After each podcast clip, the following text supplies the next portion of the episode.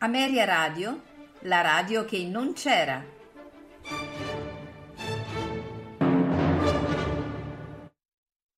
ero faccio del duca di Norfolk, ero sottile, sottile, sottile, ero un miraggio vago, leggero, gentile, gentile, gentile, quella... Ameria Radio presenta Tutto nel mondo è burla, stasera all'opera, con Massimiliano Samsa, Valerio Lopane e Paolo Pellegrini.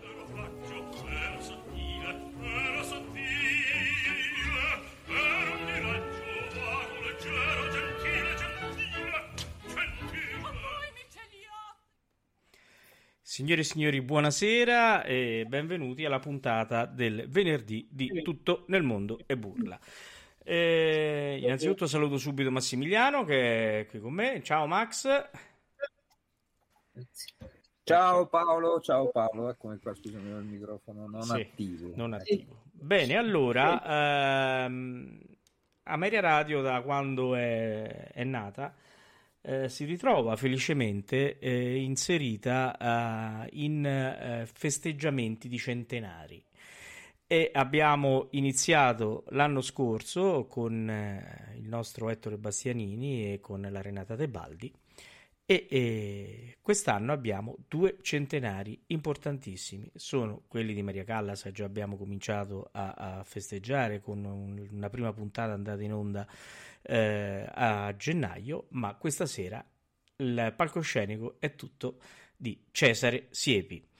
Eh, questa puntata è, è in collaborazione, è co-organizzata eh, dall'Associazione Internazionale Ettore Bastianini, di cui ci onoriamo di far parte, sia io che Massimiliano, e, e- e questo è un motivo di orgoglio perché eh, fa capire l'attenzione di, una- di un'associazione come questa per non solo Ettore Bastianini, ma per tutti i grandi che eh, hanno costellato la nostra eh, opera lirica, quindi nostro, la nostra amatissima opera lirica.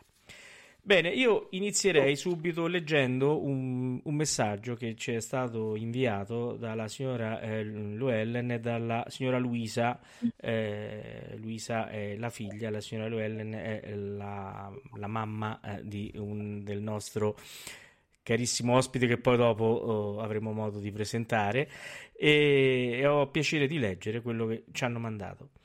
Vogliamo esprimere la nostra più profonda gratitudine con un semplice ma sincero grazie. Grazie all'Associazione Bastianini e ad Ameria Radio per questa celebrazione della vita e carriera del nostro amato Cesare.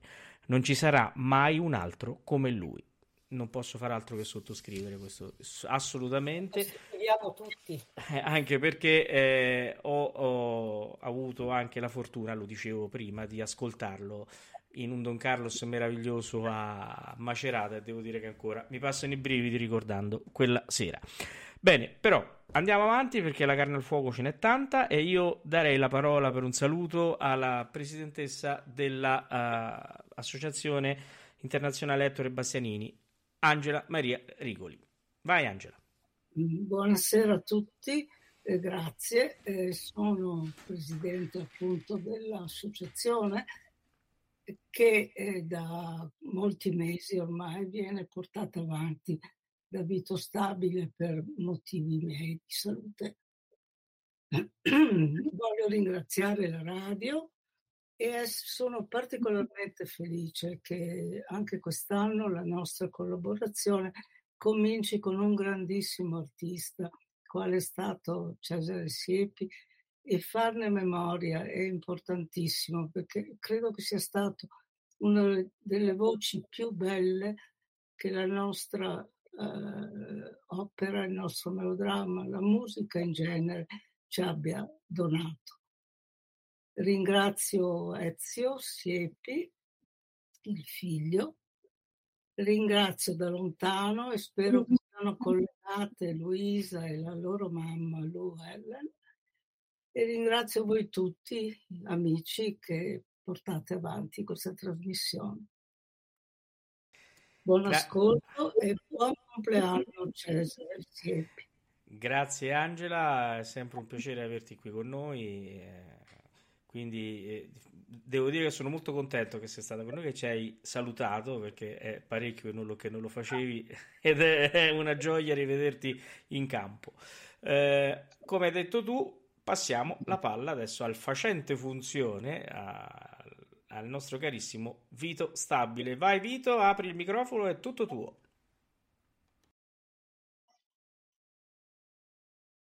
Grazie, buonasera a tutti. Sarò brevissimo preferi- perché preferisco lasciare la parola agli altri e alla musica che, cer- che ascolteremo. Io voglio solo uh, esprimere un moto di orgoglio perché grazie alla nostra reciproca collaborazione è, eh, è il terzo anno questo che commemoriamo grandi cantanti che abbiamo cominciato nel 2020 con eh, Corelli e con eh, Di Stefano. L'anno scorso ovviamente Bastianini e Tebaldi, quest'anno cominciamo con Siepi. Se posso anticipare Paolo, oltre a tutto quello che tu farai in radio, faremo anche una trasmissione come associazione dedicata alla Callas. E quindi questi famosi cantanti che è giusto che vengano ricordati perché è la, gran, è la grande scuola italiana, un patrimonio culturale nostro che va salvaguardato. Un ringraziamento a tutti i partecipanti che via via prenderanno la parola. Eh, aggiungo solo, se mi permetti, il signor Armando Gabba, un collega di lavoro di Cesare Siepi che ci ha mandato un piccolo intervento di saluto che sentiremo durante, durante la serata. Quindi un grazie a tutti Uh, un particolare ringraziamento anche a una persona che ci sta ascoltando, che è Silvia Blenner, che ha preparato uh, i, i, brani che sentiremo stasera. Io non direi altro, mi riservo solo di dire un ciao finale a fine trasmissione. Bene Vito, grazie. Allora, io intanto, prima di mandare il primo brano, eh, voglio presentare qui con noi Ezio Siepi. Ciao Ezio, buonasera. Salve, buonasera, buonasera a tutti. Abbiamo con noi Luisella Franchini. Ciao Luisella. Buonasera a tutti.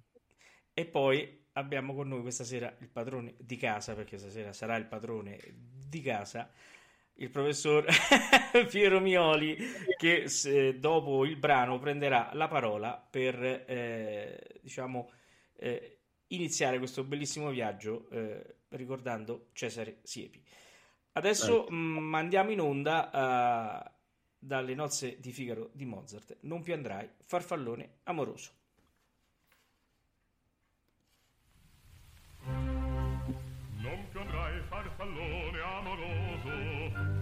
Giorno d'intorno girando, belle belle trovando riposo, narcisetto adoncino d'amor, belle belle trovando riposo, narcisetto adoncino d'amor.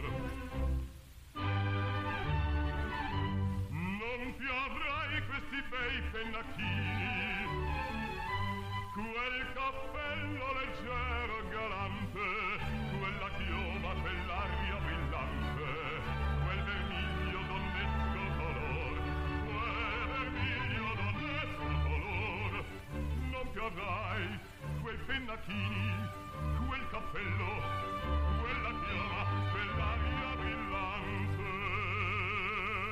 Non più andrai farfallone amoroso, notte giorno d'intorno girando, belle belle riposo, narcisetto adoncino d'amor. Belle belle trovando riposo, narcisetto adoncino d'amor guerrieri po' barbacco gran mustacchi stretto sacco io in spalla spada al fianco collo dritto muso franco un gran casco un gran turbante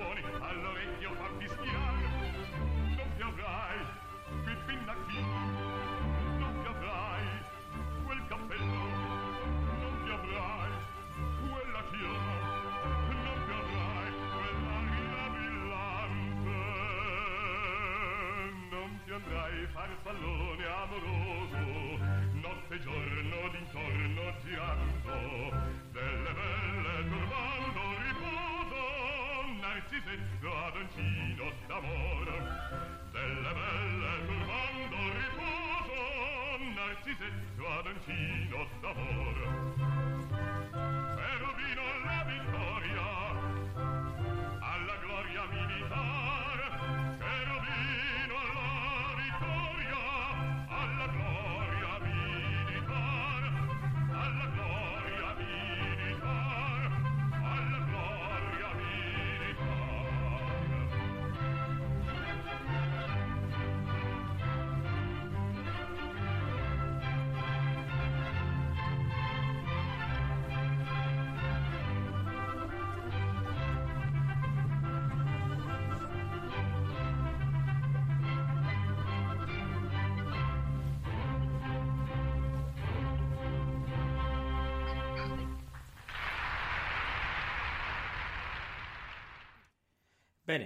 Allora Piero, il microfono è tutto tuo. Bene, Eh, parlando del nostro Ettore Bastianini, abbiamo spesso eh, parlato della voce di baritono in genere, dicendo come questa voce così verdiana e così wagneriana in realtà nei secoli precedenti, nel pieno 6-700, non si dava, non esisteva. Il cantante che non era tenore, che non era castrato e così via, era qualificato come basso. Se pensiamo per esempio all'Elisir d'amore, oggi noi sappiamo che la parte di Dulcamare è affidata a un basso e la parte di Belcore a un baritono. Errore, perché allora si diceva che il basso era Belcore e Dulcamare era semplicemente un buffo, o basso comico o buffo. Questo per dire come eh, le, le, le modalità di nominare ma anche di eseguire queste eh, parti, questi brani, possa essere cambiata. Questo per dire che tra 7 e 800, se non esisteva ancora la voce di baritono, o perlomeno la qualifica del baritono, che cosa esisteva mai? Esisteva il basso, ma il basso a sua volta era poi suddiviso in più settori, in almeno due settori. Se riandiamo a Mozart, come possiamo immaginare che Sarastro nel flauto magico possa essere un basso leggero? Possiamo immaginare che Don Giovanni sia un basso profondo? Loro usavano dire che c'è il basso tout court, Sarastro per esempio, ma anche altri che magari citeremo, e il cosiddetto basso cantante, che in qualche modo poi sarebbe sfumato nel baritono, raccogliendo, questo è molto importante, anche i tenori con scarsa estensione in acuto. Questo per provare a introdurre non tanto Cesare Siepi, ne parleremo ovviamente a lungo, magari non esattissimamente in questo intervento, ma per parlare, per trattare brevemente della precedenza, cioè quando Cesare Siepi nasce, 1923, e quando comincia a lavorare alla grande, anni 50 e così via, chi sono, quali sono i bassi, che so, di 10, 20, 30 anni in più che sono già pienamente in carriera. Naturalmente eh, si potrebbe citare anche Wagner e allora citando i casi wagneriani non finiremo più. Però non dobbiamo dimenticare che anche in Wagner questo succede. Wagner immagina che Wotan sia un basso cantante e allora il basso profondo dove sta? Fafner, il drago, eh, ci sono sempre eh, Hagen, ci sono sempre in Wagner stesso i bassi un po' più brillanti, forse non è la parola esatta, più acuti e più chiari e i bassi più profondi. Wagner che voleva tanto, tanto riformare, buttare per aria, in realtà si limitava a una tradizione. Prima del nostro grande Cesare Siepi, i bassi italiani, per questo proponevo di omettere brevemente i bassi tedeschi, i grandi bassi italiani erano due, naturalmente due alla grande, in qualche modo rapportabile, Ezio Pinza, che era un celeberrimo Don Giovanni, e Tancredi Pasero, che era un celeberrimo interprete del Don Carlos, di Nabucco, di Simon Boccanegra. Non che Pinza non cantasse anche queste parti. effettivamente anche Pinza aveva una voce talmente bella, pregnante, con sfumature baritonali, che dai suoi personaggi preferiti, bassi cantanti, poteva ovviamente e tranquillamente scendere nelle altre parti, ma tutto sommato questi due bassi italiani ci fanno comodo. E Pinza rappresenta il basso acuto, per così dire,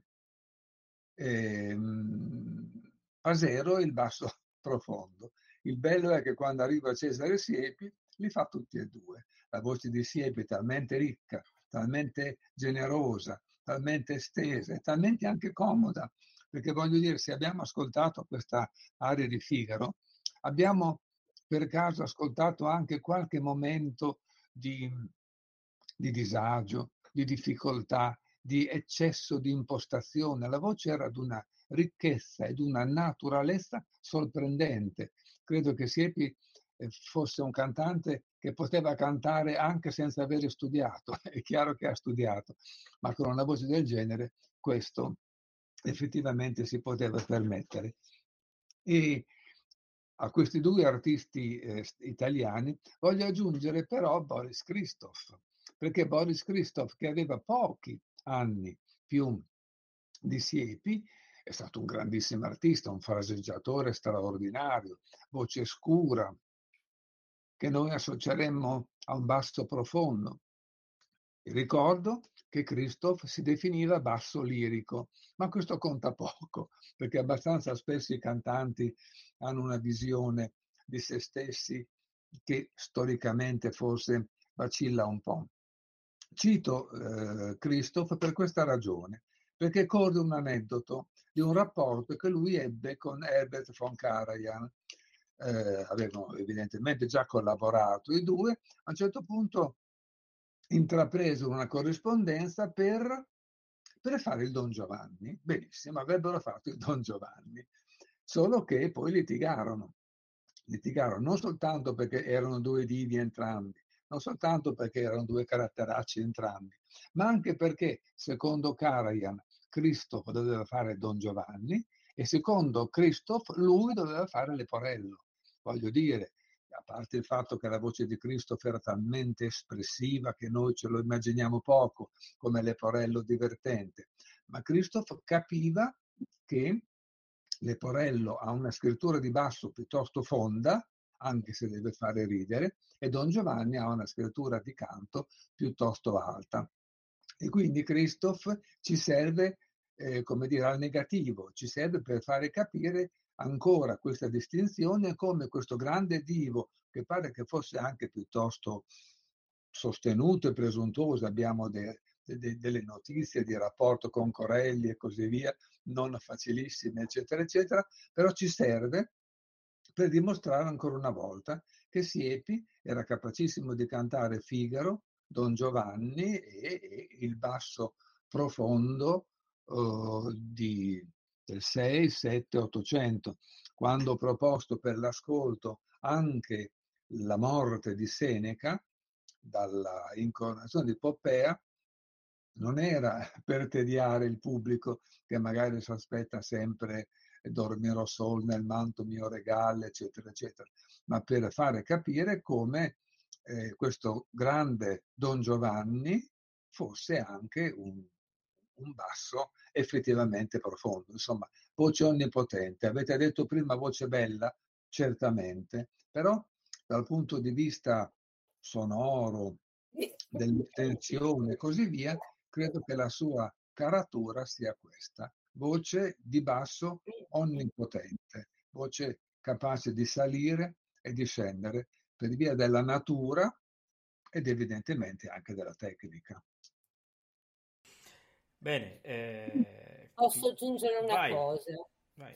Quando ascolto il professor Mioli sono sempre incantata. Punto. Ah, troppo buona, troppo buona. No, no, non buona, non buona perché racconti le cose in un modo estremamente gradevole, oltre che puntuale. Chiusa parentesi. Mercedi letta amica. Che onore. Allora, Bene, allora, eh, prima di passare proprio la parola a Luisella per il suo intervento, io eh, ascolterei prima Ezio eh, nel suo intervento che, in cui parla di suo papà. Ascoltiamolo. Cesare Siepi, un grande e indimenticabile uomo e padre. Sapendo che oggi sarebbe stato il momento di parlare, onestamente mi sono chiesto cosa avrei potuto dire di mio padre, quale sarebbe stata la linea di demarcazione su ciò che avrei voluto dire di lui e ciò che avrei dovuto dire e se alla fine questa mia indecisione avrebbe comunque avuto una minima importanza.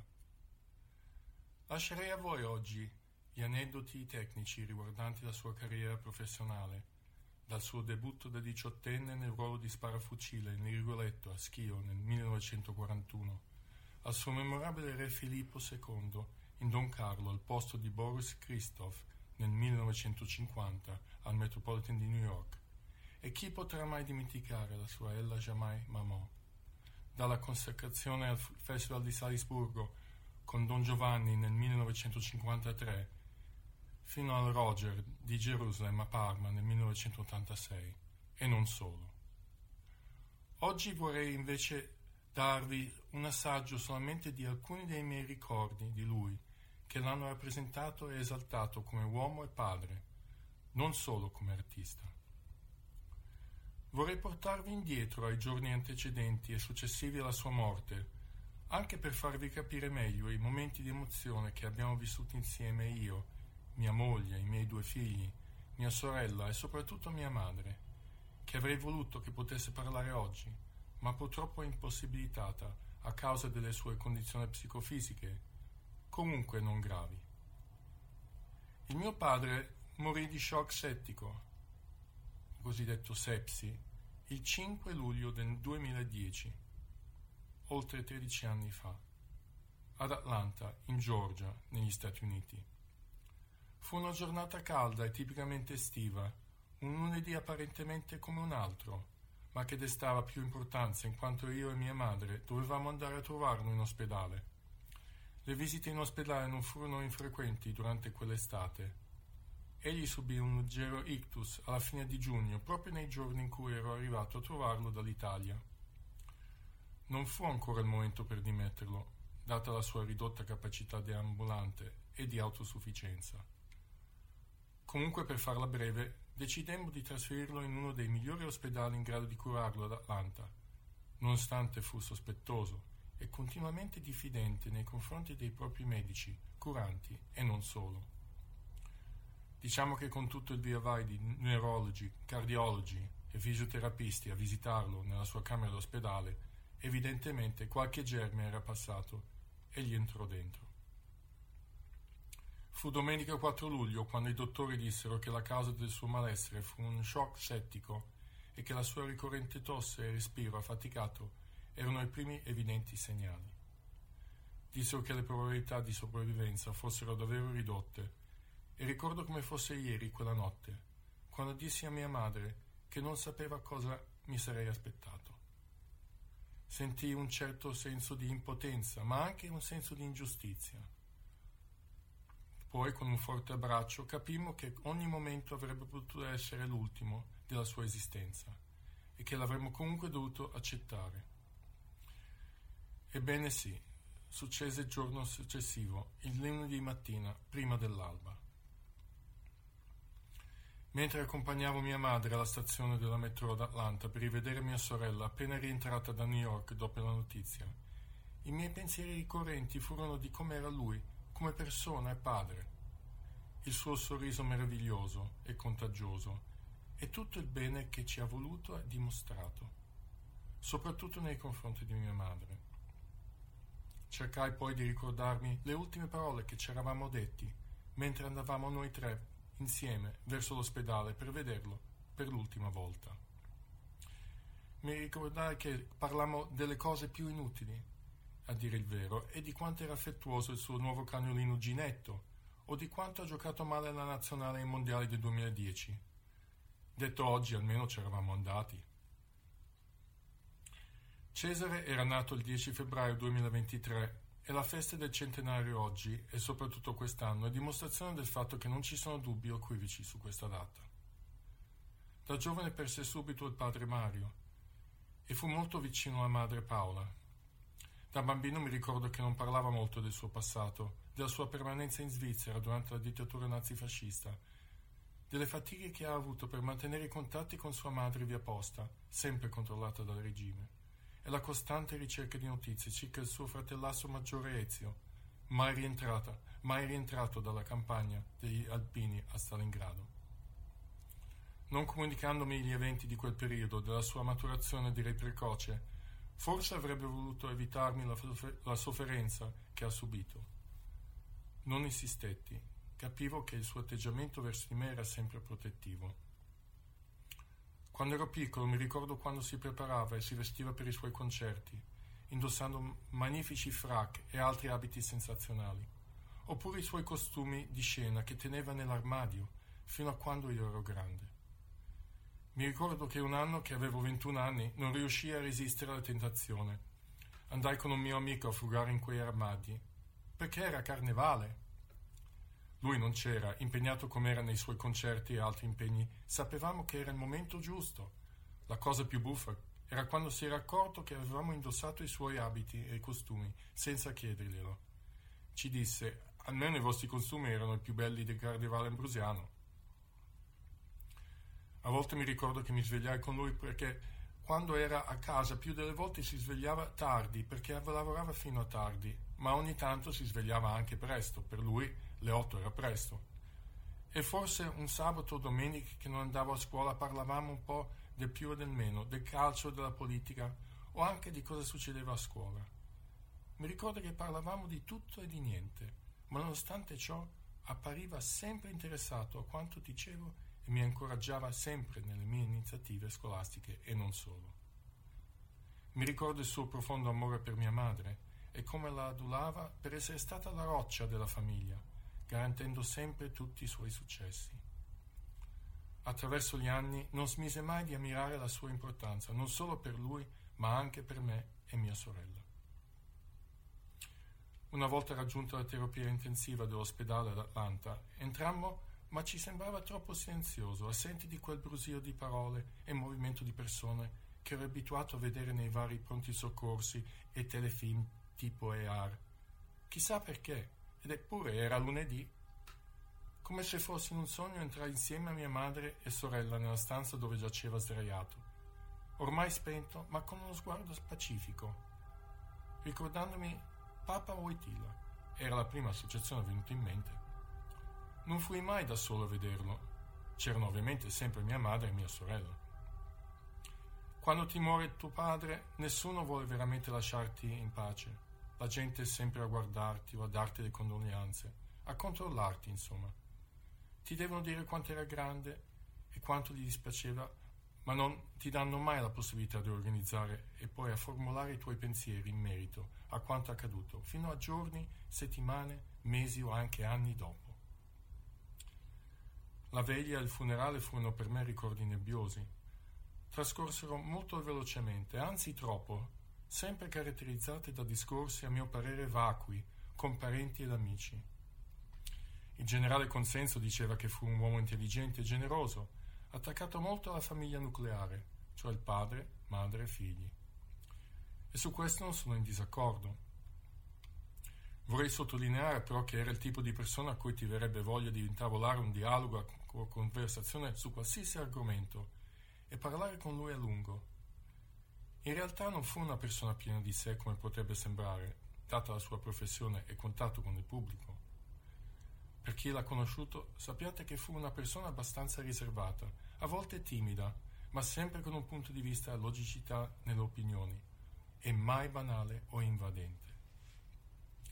Come detto, amava molto mia madre, parlando di lei sempre con il massimo rispetto e amore, fino al giorno della sua morte. Ebbe piena fiducia in me e mia sorella e nelle nostre capacità, incoraggiandoci sempre per ogni nostra iniziativa. Man mano che crescevo imparai anche ad apprezzare il suo sottile ma intelligente senso dell'umorismo, il suo carisma e la sua intelligenza. Un vero gentiluomo. Sebbene non l'avevo mai riconosciuto prima, è stato un grande e straordinario padre. Si dice che quando uno muore tutti i tuoi ricordi cattivi di loro svaniscono e rimani solamente con una visione distorta. Anche se gli ultimi 12 anni e mezzo mi hanno dato abbastanza tempo per smaltire la perdita, ma anche per affrontare le peculiarità della sua persona, non posso negarvi che non fosse un padre perfetto.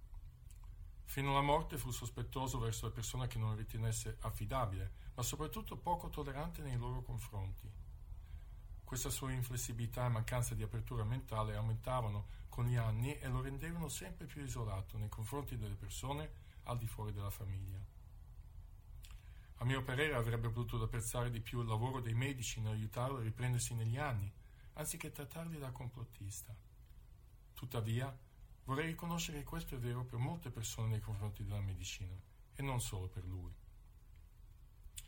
Oggi che ci raduniamo per ricordare Cesare, dopo cento anni dalla sua nascita, preferisco ricordare la sua vita. Rimarrà a tratti anche un mistero. Il mio elenco di domande che avrei voluto chiedergli crescerà, rimanendo, rimanendo mai risposte e, ed eventualmente sbiadendo nel tempo. Tuttavia, riassemblando tutti i pezzi della sua vita, di cui io sono al corrente, attraverso ciò che so, che ho sentito dire, e che intuisco, penso di avere una buona idea di chi fosse Cesare. Fu ed è mio padre, ciò che ha reso migliore me, mia sorella, mia madre e i miei figli. Forse nel cielo ci daremo la mano. Grazie papà. Beh, devo dire un bellissimo pensiero su Cesare Siepi. Io ringrazio Ezio perché veramente ci ha portato dentro il suo cuore e questo ci ha fatto capire e conoscere l'importanza e il bellissimo rapporto che c'era tra lui e Cesare. Devo dire, lo dico spesso, ricorda il rapporto che avevo io con il mio papà. E le scene che lui racconta del giorno della morte sono quelle che ho vissuto io purtroppo poco tempo fa ed è vero che non ti lasciano solo. Io per star solo col mio papà a un certo punto ho forzato la mano e sono stato solo con lui. E ti capisco Ezio, veramente è un momento particolare ed è un momento eh, in cui tu tiri tante, no? Fai tante eh, somme e tiri tanti risultati. Veramente da brividi Ezio, grazie, grazie veramente. Bene, eh, allora ritorniamo un attimo per passare la parola a Luisella alla musica, andiamo a risentire eh, Cesare e lo sentiamo nella Calugna dal Barbiere di Siviglia.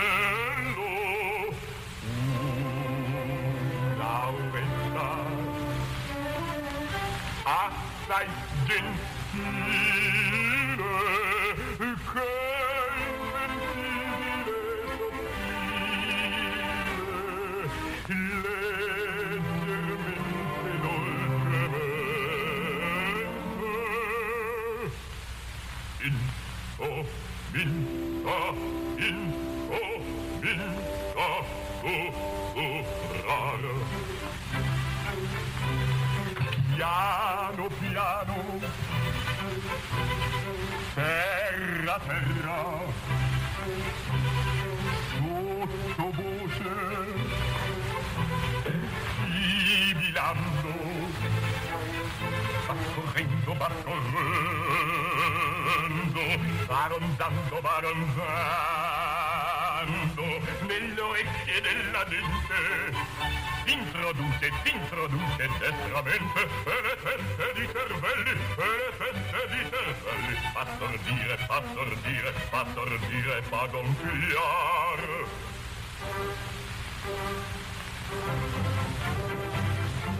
Dalla bocca fuoriuscendo,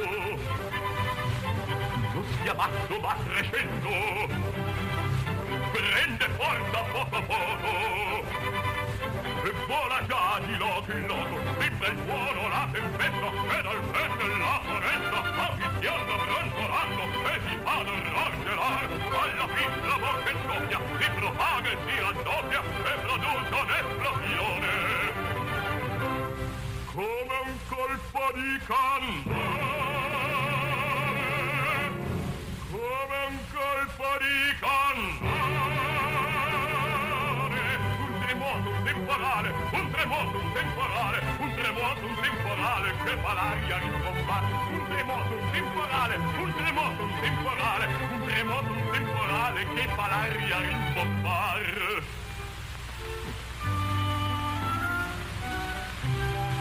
il mettino calunniato a Felipe calpestato sotto il pubblico fratello per gran sorte a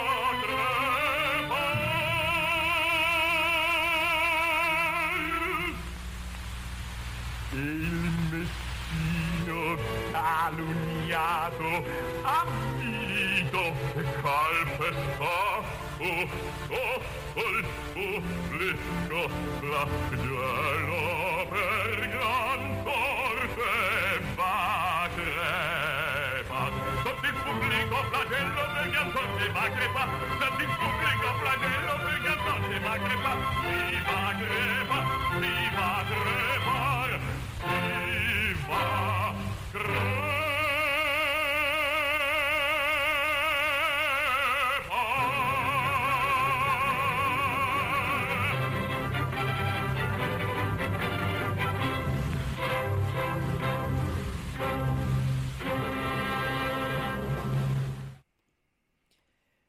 Benissimo, abbiamo ascoltato uh, la Calugna eh, cantata da Cesare Siepi dal Barbiere di Siviglia di Rossini. Bene, ora lasciamo la parola a Luisella Franchini che dividerà il suo intervento in due parti e l'intervento sarà eh, diciamo inframezzato da un brano dal Don Carlos eh, di Giuseppe Verdi, il duetto fra Rodrigo Di Posa e Filippo II, Siepi Cesare Siepi, Ettore Bastinini e Luisella eh, mi darà il via quando è il momento di lanciarlo. Vai Luisella. Allora, innanzitutto mh, io adesso parlerò brevemente di quella che è stata la vita artistica del grande Cesare Siepi, dopo che ho ascoltato le bellissime parole del figlio che hanno parlato di Cesare Siepi uomo. Comunque nasce appunto il 10 febbraio 1923 a Milano e come ha detto Ezio Siepi nel 1941 a solo 18 anni debutta al comunale di Schio nel ruolo di sparafucile nel Rigoletto. Trascorre nel Canton Ticino gli anni della guerra e uh, al ritorno all'Italia Italia del 1946 e alla Fenice di Venezia, Silva nell'Ernani e poi Zaccaria nel Nabucco. Sempre quel Nabucco è il titolo con cui la Scala inaugura il 26 dicembre la stagione in occasione della riapertura dopo la guerra e in quel Nabucco a Scala di nuovo Zaccaria appunto Cesare Siepi. Nel quell'anno, il 29 settembre, aveva debuttato in uno dei suoi, quelli che saranno poi grandi ruoli, il padre guardiano nella Forza del Destino, in sostituzione di Tancredi Casero. Sarà poi Ramfis nella Ida e Alvise Badoero nella Gioconda. Questi ruoli vengono interpretati per la prima volta a Trieste al, uno al Teatro Verdi e l'altro al Castello di San Giusto. Poi andiamo avanti, nel 1947 abbiamo altri debutti, il Raimondo nella Lucia di Lammermoor, il Grande Inquisitore del Don Carlo, Collin nella Bohème e nel 1948 abbiamo Mefistofele nel Faust di Gounod e al Comunale di Firenze Oroveso in Norma. Ehm, all'Opera di Roma aveva debuttato in eh, Parsifal e poi eh, Riesco nel Simon Boccanegra. Ed è proprio con Simon Boccanegra che torna alla Scala nella stagione 1955-1956, dove canta anche un Don Giovanni e il Requiem eh, di Mozart. Il eh, debutto al Metropolitan avviene nel 1950 con Filippo II nel Don Carlo, un nuovo allestimento. E, ehm, il sovrintendente eh, Rudolf Bing del Metropolitan individua in questo grande basso quello che sarebbe poi diventato il, la punta di diamante di questa corda del grande teatro statunitense. Il successo infatti è tale che eh, Siepi viene riconfermato al Metropolitan e lì si produce per 23 stagioni consecutive dal 1954 al 1973. Eh, nel 1951 abbiamo anche eh, una, un debutto alla Carnegie Hall di New York nella messa da Requiem diretta da Arturo Toscanini accanto a Ervanelli, Fedora Barbieri e Giuseppe Di Stefano. Poi abbiamo ehm, le interpretazioni per la RAI in Italia, sempre 1951 la RAI di Milano La forza del destino, 52 la RAI di Torino Bohème e la sonnambula. Nel 53 abbiamo ehm, La forza del destino eh, a Firenze e la messa da Requiem. Eh, un'altra cosa che volevo aggiungere è che questo fiesto del Simon Boccanegra sarà il ruolo con cui eh, Cesare Siepi comparirà per l'ultima volta alla Scala nel 1979. E qui mh, mm, è molto breve, sono poche righe, vorrei, ehm, era stata una sera sola, era il 12 gennaio, eh, Siepi mh, sostituiva quello che era il titolare di ehm, quell'allestimento che era Nikolai Diaurov e quella sera sentire che c'era il grande basso eh, corrono i, tutti i critici ad ascoltarlo. E mh, ho appunto mh, un piccolo commento di Carlo Curami che quella sera era in sala e dice, lo leggo, dalle prime note si ascoltò uno strumento vocale irripetibile per colore, levigatezza e pastosità. Un organo, un violoncello impastato di miele e dal sentore di cannella. Insomma, una meraviglia. Bastava il timbro per definire il personaggio Bastava il legato impeccabile per far capire l'intimo dramma del nobile genovese padre di Maria. Ed arrivati alla struggente frase No, la figlia dei Grimaldi, partì immediatamente un applauso. Quindi questa è stata l'ultima volta che Cesare Siepi è stato alla Scala.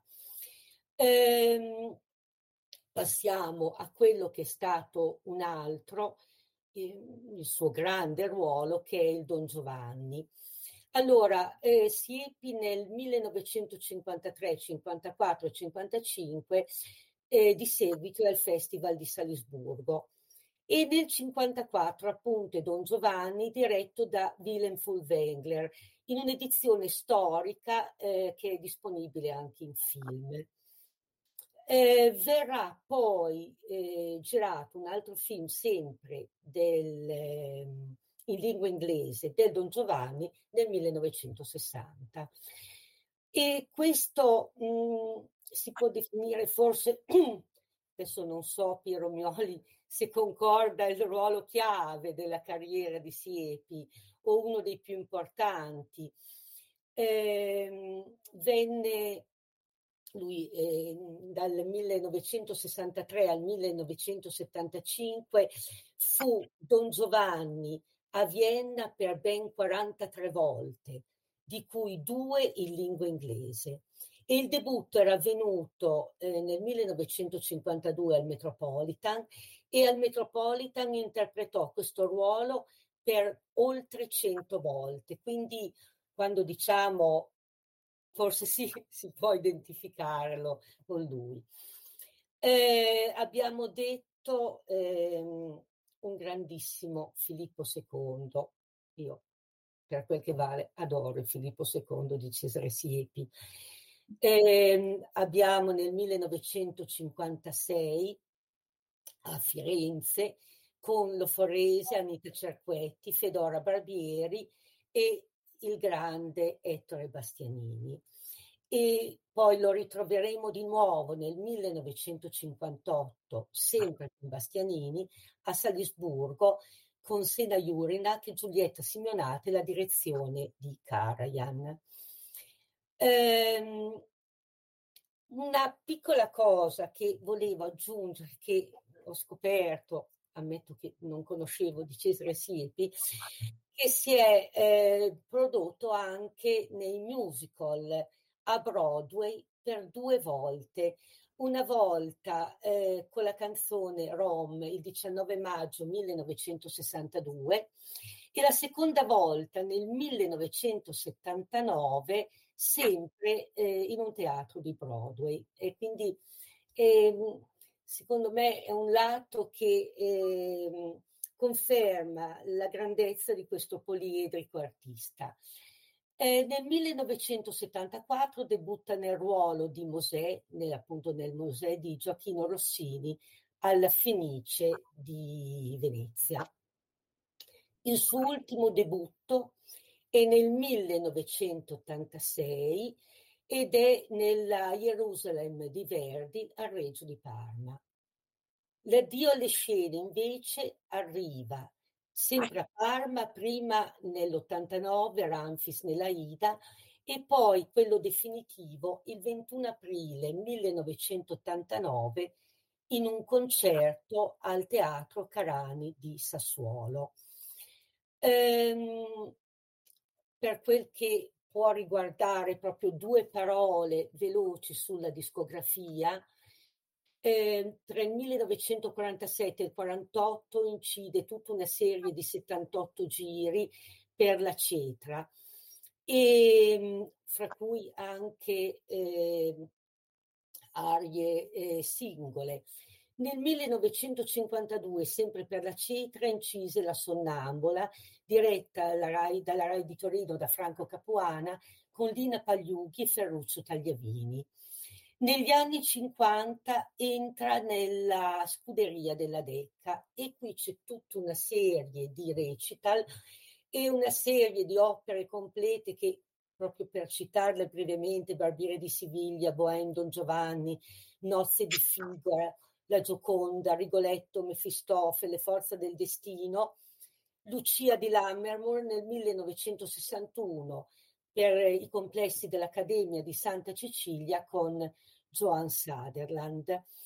Ecco, eh, l'ultima, proprio ultimissima cosa che vorrei citare è mm, una sua interpretazione in un'opera rara come il Marin Farliero di Donizetti, eseguita alla RAI di Milano nel 1976.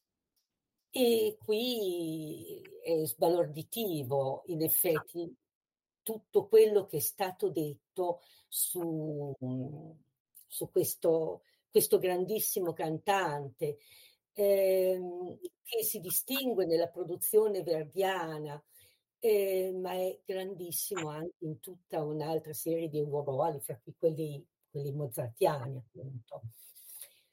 Allora, ehm, io a questo punto interromperei. Quando riprendiamo alla fine del brano, vorrei dire due parole su quello che Cesare Siepi ha cantato con Ettore Bastianini e sulle loro incisioni.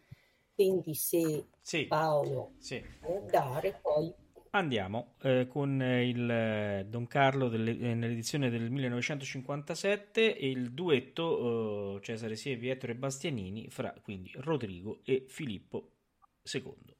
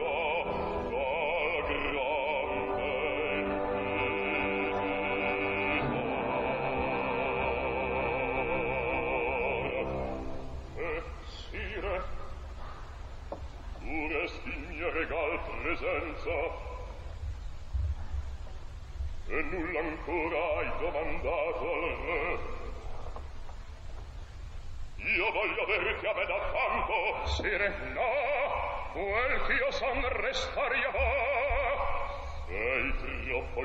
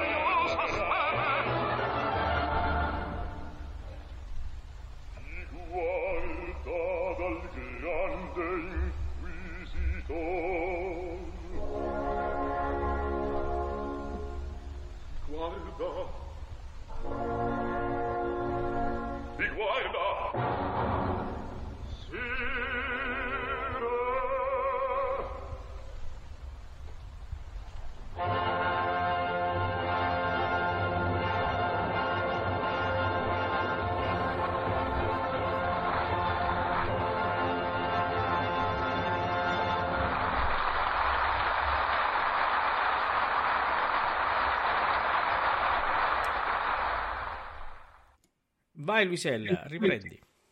Allora, innanzitutto ehm, eh, abbiamo mh, 17 allestimenti, non recite chiaramente allestimenti, ehm, comuni a Ettore Bastianini e a Cesare Siepi dal 1954 al 1965. Questo vuol dire che Siepi ha anche accompagnato la um, carriera di Bastianini, perché noi sappiamo che eh, Bastianini ha debuttato come baritono nel 1952 e ha chiuso la sua carriera nel 1965.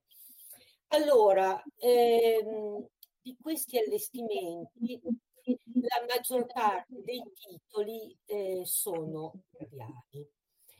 Abbiamo due Aida, una al Met nel 1952 e una allo Staatsoper nel 1963. Abbiamo ben sette Don Carlo. Di questi sette Don Carlo, eh, vedremo poi dopo quando parliamo della discografia, abbiamo tre registrazioni, sono tre live. Poi abbiamo ehm, tre Forza del Destino, di cui una è l'incisione in studio del 1956 all'Accademia di Santa Cecilia. Abbiamo tre bohème, due al Met. Eh, una abbiamo il broadcast del 30 marzo 1957 e la terza è nuovamente del 1959 un'incisione Decca Santa Cecilia. Poi abbiamo l'incisione in studio di Barbieri di Siviglia 1956 e le incisioni in studio della Gioconda 1957. Allora, ehm, questa Gioconda ha come direttore Gianandrea Gavazzeni e abbiamo, oltre a Siepi e Bastianini, abbiamo Anita Cerquetti, Giulietta Simeonato e Mario del Monaco con i complessi del Maggio Musicale Fiorentino. Eh, la Bohème, eh, sempre della Decca, è con Renata Tebaldi, Carlo Bergonzi e Gianna D'Angelo e qui il direttore invece è Tullio Serafin. Siamo sempre a Santa Cecilia. Mentre invece per il Barbiere di Siviglia con la Simeonato, Albino Misciano e Fernando Corena, sempre Maggio Musicale Fiorentino, il direttore, e Alberto Erede, e poi abbiamo i nostri tre Don Carlo. Tre Don Carlo, uno è quello che abbiamo sentito adesso, è quello del, diretto da Antonino Botto del 16 giugno 1956 a, a Firenze, il secondo è quello di Salisburgo diretto da Karajan eh, con eh, Fernandi, la Jurinac, Simeonato e, eh, e poi Don Carlo, l'ultimo live, è del 30 ottobre 1965. Allora, eh, è esattamente un mese e mezzo prima della chiusura della carriera definitiva di Bastianini, che ha luogo proprio al Met eh, l'11 dicembre 1965. In questo Don Carlo, vicino a Siepi, abbiamo Martina Arroyo, Bruno Prevedi, la Biserva Kveic e il basso Giustino Diaz. La forza del destino eh, abbiamo eh, sempre della Decca e eh, sempre di Santa Cecilia, direttore Francesco Molinari Pradelli, una forza de- del destino stupenda con Del Monaco, la Tebaldi, la Simeonato, Siepi e Bastianini. Ecco, qui abbiamo quindi la loro cronologia comune, la loro discografia comune. Vorrei aggiungere un'ultima cosa. Quando eh, preparavo la biografia di Ettore Bastianini che è uscita a settembre, sono andata a cercare delle testimonianze mh, nei giornali per il eh, funerale di Bastianini e mh, ho scoperto una cosa eh, che io sappia non l'avevo vista riportata da nessun altro. Quel giorno eh, c'era Giulietta Signonato, c'era il maestro Gavattini e c'era Cesare Siepi al funerale di Cristianini. Era il 27 gennaio 1967 a Siena. E qui eh, chiudiamo, l'unica cosa che posso dire, due grandi, non soltanto per la voce, mh, mm, simili nella signorilità, nell'eleganza, non solo del canto ma della persona, nella grande eleganza. Ecco, io ho detto una volta che Ettore Bastianini era un'anima elegante, vorrei dire la stessa cosa di Cesare Siepi, era un'anima elegante. Io ho concluso. Grazie Luisella per il tuo intervento e adesso passiamo la parola a Piero che farà il suo intervento, diciamo, eh, che poi ci porterà verso la conclusione e già vi dico che finito l'intervento di Piero, in conclusione ascolteremo eh, la morte di Seneca dall'incoronazione di Poppea e poi per, per finire, eh, prima dei saluti, ascolteremo una testimonianza di un, un amico di Cesare Siepi. Vai Piero. Sì, raccolgo volentieri queste ultime frasi di Luisella sulla signorilità, sulla nobiltà. Sono due voci diverse, uno è baritono puro, scuretto per la verità, l'altro è basso, piuttosto profondo, però ad accomunarli è veramente questa signorilità che io chiamerei anche asciuttezza. Se noi ascoltiamo i bassi precedenti e anche i baritoni precedenti, notevoli artisti, belle voci e così via, però sono, come dire, spesso eh, attaccati da qualche gusto, diciamo pure melodrammatico. Ecco, i nostri due fanno melodramma senza essere melodrammatici. C'è una precisione di lettura, di pronuncia, di, di, di fraseggio, ecco, sembra banale dirlo, ma in Siepi ogni nota è simile a quella precedente c'è una nota diversa perché deve essere diversa, ma la caratura, la timbratura, il volume è, lo stesso, c'è proprio questo modo di inanellare le note l'una dopo l'altra che è tipico effettivamente non solo delle voci privilegiate, ma anche dei caratteri austeri, asciutti, e lo dico con particolare sorpresa perché non mi sarei mai aspettato di sentire una calunnia come quella che abbiamo ascoltato. Io credo di ricordare la calunnia incisa che sia molto più austera, molto più seria. Può darsi che in quell'esecuzione che abbiamo ascoltato ci fosse un regista con particolari esigenze, oppure chissà che Siepi stesso volesse differenziare il canto ufficiale del disco, del concerto e così via, dal canto dell'opera. Ecco, nell'opera effettivamente può benissimo capitare che l'artista sia un po' istrione. Questo capita anche con la grande Callas. Nessuno contesta la nobiltà del canto della Callas, ma è più nobile in disco che non in scena. In scena si sente una partecipazione che può portare a qualche felice, diciamo pure felice squilibrio. E ehm, vorrei brevissimamente poi, proprio con una piccola formula, dire una battuta, fare una battuta, spero che sia gradita. Siepi aveva una voce da basso e un fisico e un portamento quasi da tenore cosa che mi sembra assolutamente rara. Non per nulla cantava in quella maniera Don Giovanni. Io l'ho sentito nel Roger e la Gerusalemme che è stato citato prima, nel Requiem di Verdi, credo, a Ravenna, e poi ho un ricordo indelebile del Simon Boccanegra al Sferistello di Macerata con Renato Bruson. Ecco, Bruson e, e Siepi furono straordinari. Posso aggiungere una piccolissima nota e poi mi taccio. E poi erano proprio tanto belli tutti e due, sia Silvio che Bastianini. Scusatemi, volevo dirlo, tanto. Bene, bene, bene. E beh, eh, anche, anche quello, diciamo, Beh, parte. eh, certo, certo. Un Bene. piacere vederli oltre che ascoltarli. Allora, eh, ascoltiamo La morte di Seneca dall'Incoronazione di Poppea di Monteverdi.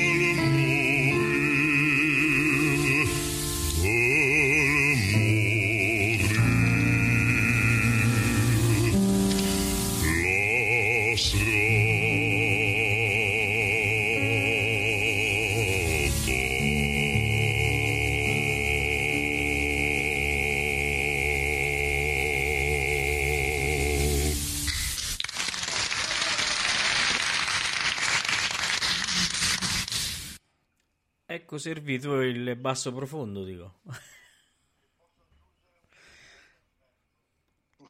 Sicuramente un Vero. finale perfetto, è verissimo. Sì. Eh, allora, siamo giunti al termine della nostra trasmissione. Io, ehm, prima di lasciare e di salutare, lascio la parola un attimo a Vito per eh, un saluto da parte dell'associazione. Hai il microfono chiuso, Vito? Ecco. Scusate, sarò brevissimo. Io stasera ho fatto lo studente universitario, ho preso appunti mentre eh, gli oratori parlavano e, e- e circolava la musica. Quindi quello che ho capito, voce pregevole, piena, risonante, pastosa, vocalità tonda e morbida, ma capace anche di caratteri nobili e sacerdotali, tecnica sicura, fraseggio ampio e aristocratico, d'utilità perché capace di interpretare di forza, interpretare in modo sfumato e sottile. Quindi un canto di alto livello. Per cui grazie a chi questa sera ha, organizz- ha organizzato con noi, eh, con me, con te Paolo, questa, questa, questa serata. Grazie per, perché sono, sono riusciti a darci questo messaggio di questo qui che è un cantante che è veramente un cantante di alto livello.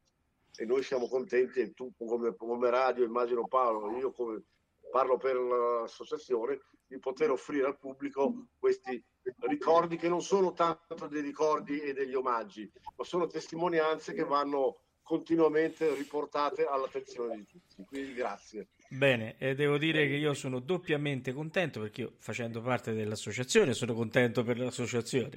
E più sono contento per la radio che abbiamo, diciamo, eh, aggiunto un altro tassello importantissimo a, quello che abbiamo fatto finora. E, e Cesare Siepi non poteva mancare e non mancherà in tutto quest'anno.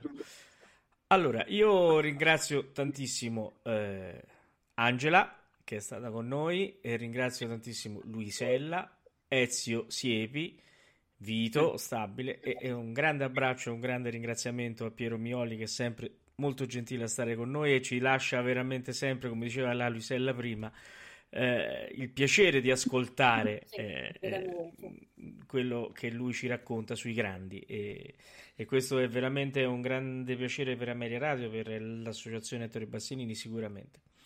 Bene, eh, con Siepi non finisce qui, eh, già domenica sera abbiamo il Mefistofele, eh, quindi eh, mandiamo l'opera intera eh, nella puntata dell'opera. E poi ci saranno altri eventi che poi se eh, ci seguite saprete e quindi seguiremo tutto l'anno di Cesare Siepi. Bene, in conclusione adesso mandiamo un ricordo di un suo amico e, e un corista uh, di, di, Parma, se non vado errato, vero Vito? Sì, sì corista di, di, Parma, sì. sì. Parma. E... Benissimo, che ci racconta in pochi minuti la sua amicizia uh, con Cesare Siepi. E è un ricordo di Armando Gabba. Io saluto tutti, vi ringrazio di essere stati con noi e do appuntamento alle prossime eh, puntate di Tutto nel mondo e burla. Buonanotte a tutti.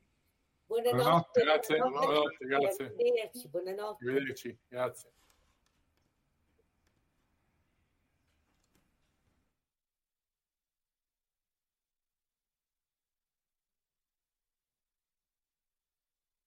Buonasera signor Stabile, mi è stato dato il suo cellulare con WhatsApp per da parte di Luisa Siepi per lasciare un ricordo di suo padre Cesare. Io mi trovo qui a Parma, sono diventato amico insomma con Luisa e nel frattempo insomma col maestro Cesare Siepi ho avuto la fortuna di poter lavorare in palcoscenico con lui due o tre volte, essendo nel coro del Teatro Regio, io ero molto giovane e ho potuto apprezzarne non solo le qualità di artista, ma anche le qualità della, della sua dignità, della sua personalità, della sua serietà e professionalità. Un uomo molto uh, riservato, molto serio, alle prove non si poteva scherzare, nel senso che insomma si doveva lavorare giustamente, ma con me aveva avuto una aveva avuto una cotta speciale perché ero giovane, ero entusiasta e poi non approfittavo assolutamente di quello che era la sua fama.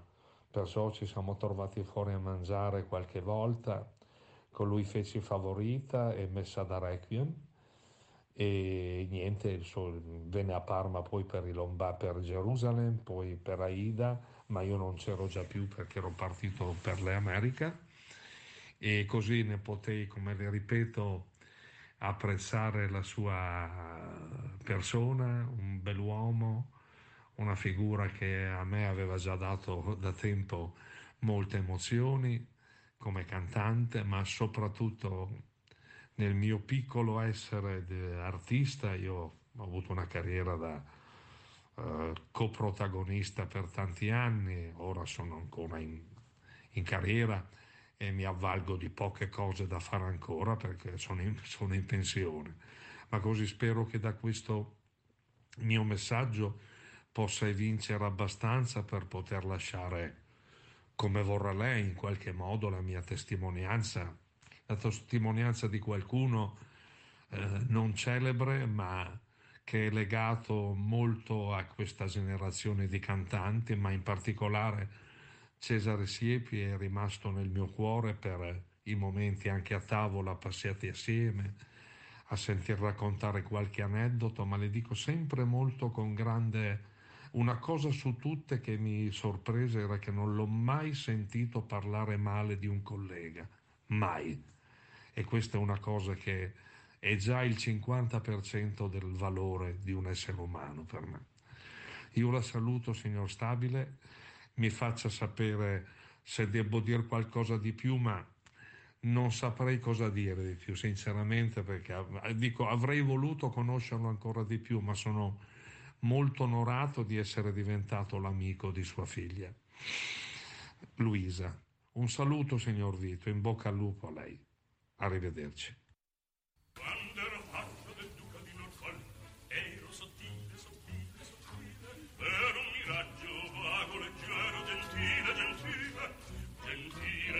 Ameria Radio ha presentato Tutto nel mondo è burla, stasera all'opera, con Massimiliano Samsa, Valerio Lopane e Paolo Pellegrini.